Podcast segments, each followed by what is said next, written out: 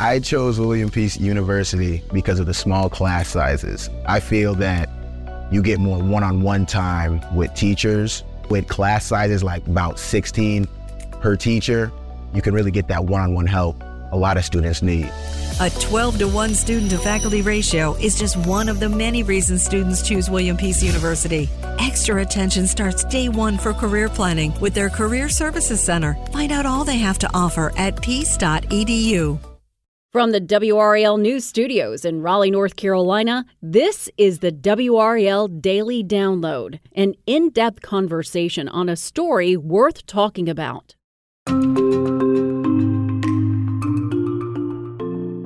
Welcome to the WRAL Daily Download. I'm Amanda Lamb. In today's deep dive conversation, we are talking to WRAL reporter Chelsea Donovan about the recent killing of a Wake County deputy in the line of duty, the search for his killers, the investigation, and of course, the status of the case now. Welcome, Chelsea. Thanks for being here.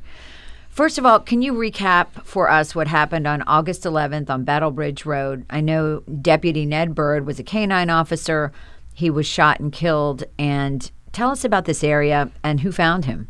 It's a very rural area and it's uh, sort of flanked by a golf course. There's not many homes. We know that he was clearing a domestic incident. Um, his canine Sasha was still inside the car. Um, and he was found by another deputy. They couldn't reach him on the radio, and that's when they found him shot several times outside of his um, outside of his car.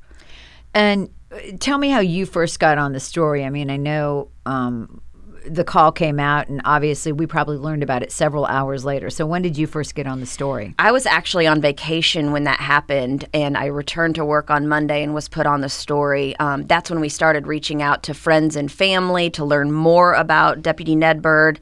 Law enforcement, as you would imagine at this time early on in the investigation, was uh, pretty tight lipped. The sheriff wasn't saying much um, that was actually a roadblock for us. Um, but we knew it was in the early stages, so we were just trying to learn all we could um, as quickly as we could. Yeah, and for people who don't know, I mean, there are a lot of obstacles in covering a story like this because, again, you've got law enforcement. This is a colleague, a friend, they're grieving, and they may want to keep things close to the vest, tighter than in another type of investigation, maybe where they weren't personally involved correct? Right. When you're investigating one of your own, like you said, um, everybody's really tight-lipped and they're just going as fast as they can on the investigation. So it's it's pretty hard to get any new information. Um, but we started to get new information sort of as in the coming days. Yeah. So how did you do that? I mean, how do you go about that as a reporter and a journalist trying to get information in a really tough case like this? Well, the, the, the crux of, of what we learned happened Tuesday, and that happened pretty fast. We were actually camped out at the detention center, just basically waiting to see if anybody was coming in the system who was murdered, um, who was charged with murdered uh, murder. Um, around three o'clock that day, we got word um, from a stringer that was listening to the scanners there that the highway patrol was following two vehicles. Um, and that scanner traffic revealed that they were working to um, stop these two vehicles that had to do with the Wake deputy murder. And this was in Burke County, which is about 150 miles away from Raleigh. Um, tips started pouring into our newsroom that the SBI was asking Burke County authorities to stop two cars on 40. Um, we got word from a station in Charlotte, WSOC, that they heard about it they got a crew there. They got video of these two men that were detained by federal marshals. They gave us some video. Um, we had to be pretty careful with this because the Wake County Sheriff's Office wasn't saying much, so they weren't giving us um, a lot to go on. But through a lot of conversations um, with some managers, we felt like we had enough sources to go on. We knew that these two men were detained.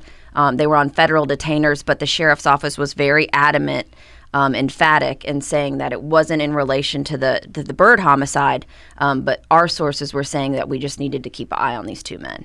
And and that's really hard because it's not just you, but you've got a whole bunch of people in the newsroom who are trying to vet this information, correct? And correct. so it's kind of, as a journalist, you're out there, it's your face, it's your name, in front of the story, but you have to take into consideration all the information that's coming from the newsroom. It definitely felt like it was very dicey, and we were putting ourselves out there on a limb, but we really had so many sources coming in Um, and we felt at that point that was enough to go on based on what we had and how we had another station out there um, and we had stringers out there that were verifying this information.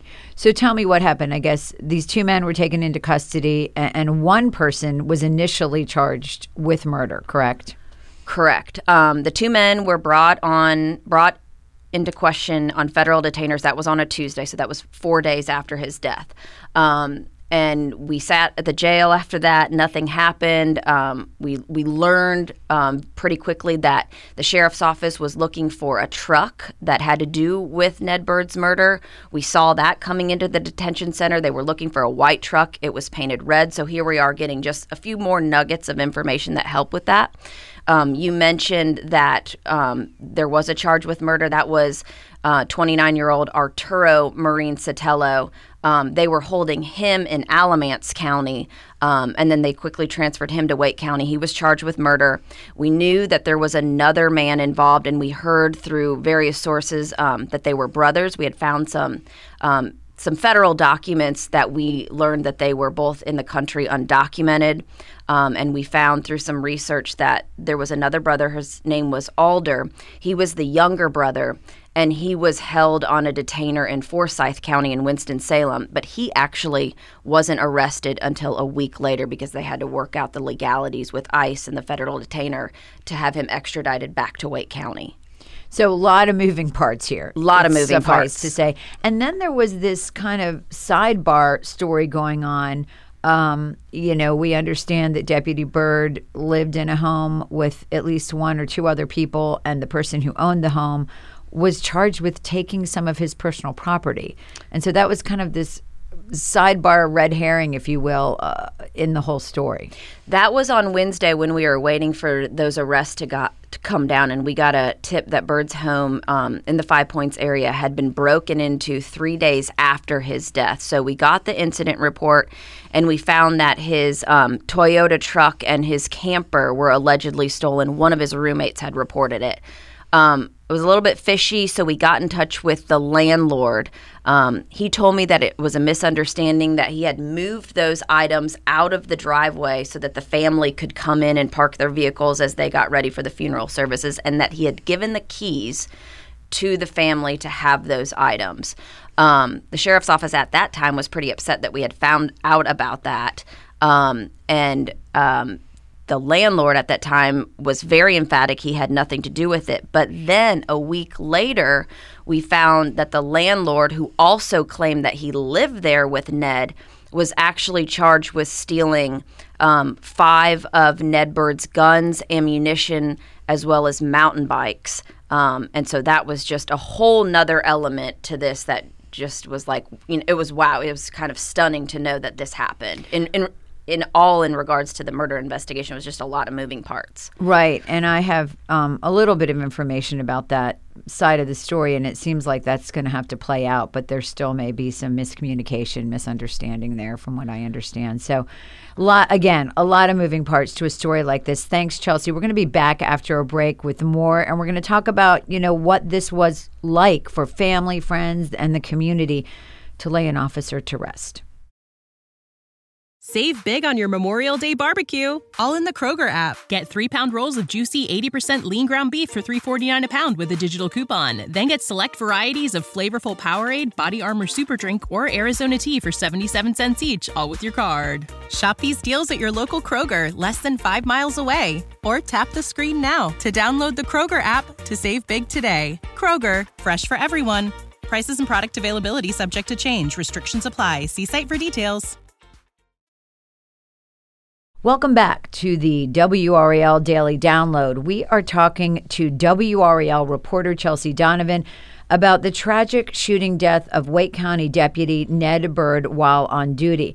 So, we're going to look at how this has impacted the community. I believe, and, and tell me if I'm not correct, I covered a shooting um, of a Wake County deputy in 2004. It was Deputy Mark Tucker. I believe that was the last deputy for Wake County killed in the line of duty. And it was very similar. I mean, it happened in a field in Holly Springs.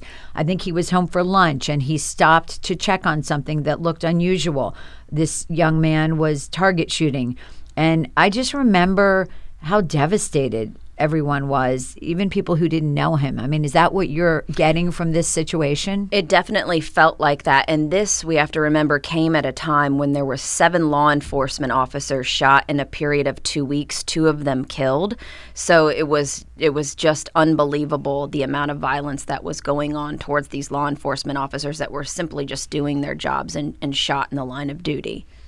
So tell me about Ned Byrd. I mean, obviously you've learned some things about him from family and friends, and we know he was a canine officer, so he obviously loved loved animals, and he was also a pretty well known local athlete. He'd won some awards. Tell me about that as well. Yeah, he was 48. He was from New York. Um, we learned very quickly he was strong both physically and mentally. Big jujitsu guy, big CrossFit guy. A lot of friends and family would say repeatedly the big, biggest muscle that Ned had was his heart. So we learned that he was, you know, very kind and compassionate, going to drop everything for you and help that kind of guy.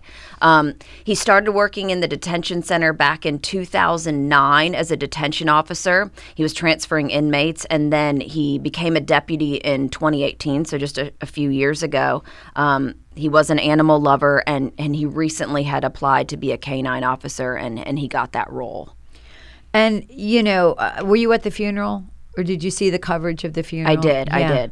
And and it looked just like any funeral for an officer uh, who's died in the line of duty. Just very, very emotional.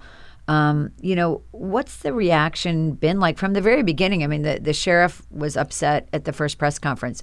What's the reaction that you've been seeing consistently from the community? I think in the initial press conference, it seemed to me that Sheriff Baker was just experiencing um, utter shock. I mean, he, he held a press conference at five o'clock in the morning after that, that, that Friday morning after um, Deputy Byrd was killed. And I think he said maybe like 10 words total, um, basically anything. Basically, he was going to do anything in his power to bring justice to Byrd's killer. Um, but I think that the community just stood in shock. Um, it's not often that you see a law enforcement officer killed in the line of duty. I think the climate that we're in, too, um, police often get a bad rap. And so it was wonderful in the coverage of the funeral to see strangers um, that didn't even know this man come out even with their children just to sh- as a show of force and just to show um, that everybody sort of was rallying around the law enforcement community in these dark times. Uh, did you get a chance to speak to any family members? I know we did as a station. Yes. So I spoke several times to Walter Penny. Um, that's Ned's uncle and his sister. Um, we actually ended up breaking the news to them about Byrd's arrest. They hadn't heard much of anything from the sheriff's office.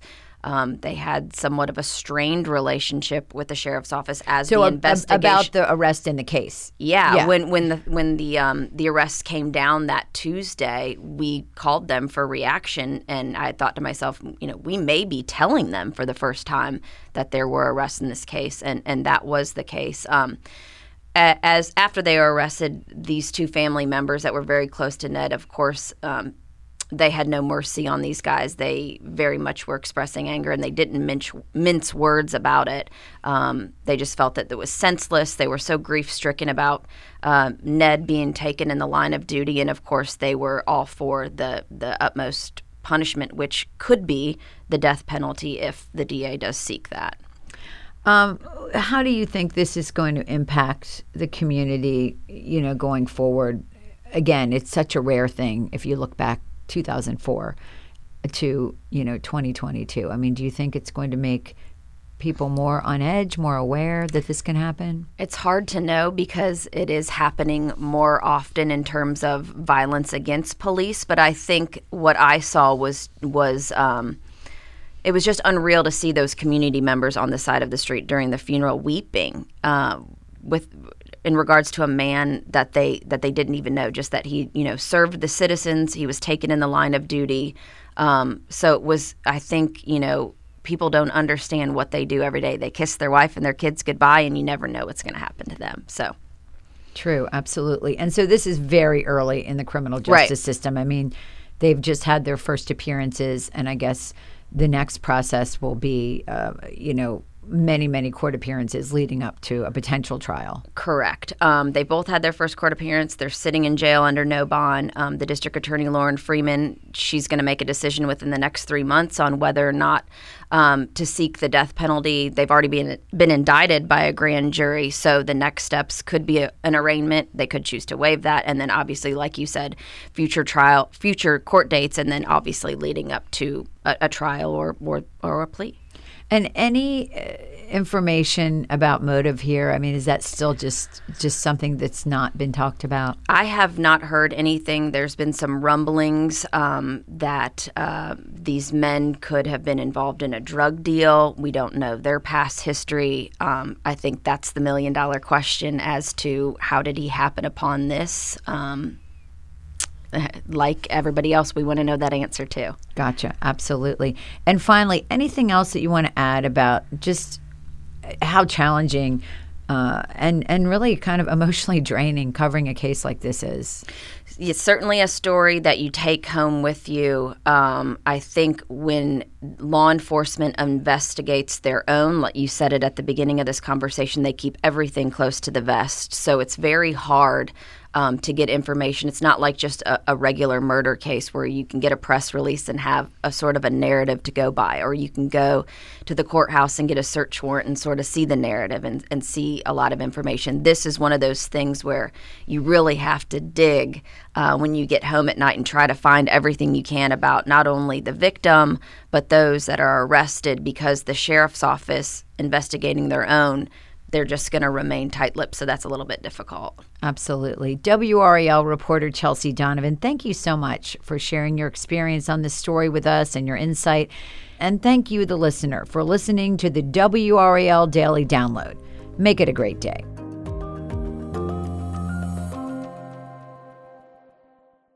Save big on your Memorial Day barbecue, all in the Kroger app. Get three pound rolls of juicy 80% lean ground beef for $3.49 a pound with a digital coupon. Then get select varieties of flavorful Powerade, Body Armor Super Drink, or Arizona tea for 77 cents each, all with your card. Shop these deals at your local Kroger, less than five miles away. Or tap the screen now to download the Kroger app to save big today. Kroger, fresh for everyone. Prices and product availability subject to change. Restrictions apply. See site for details.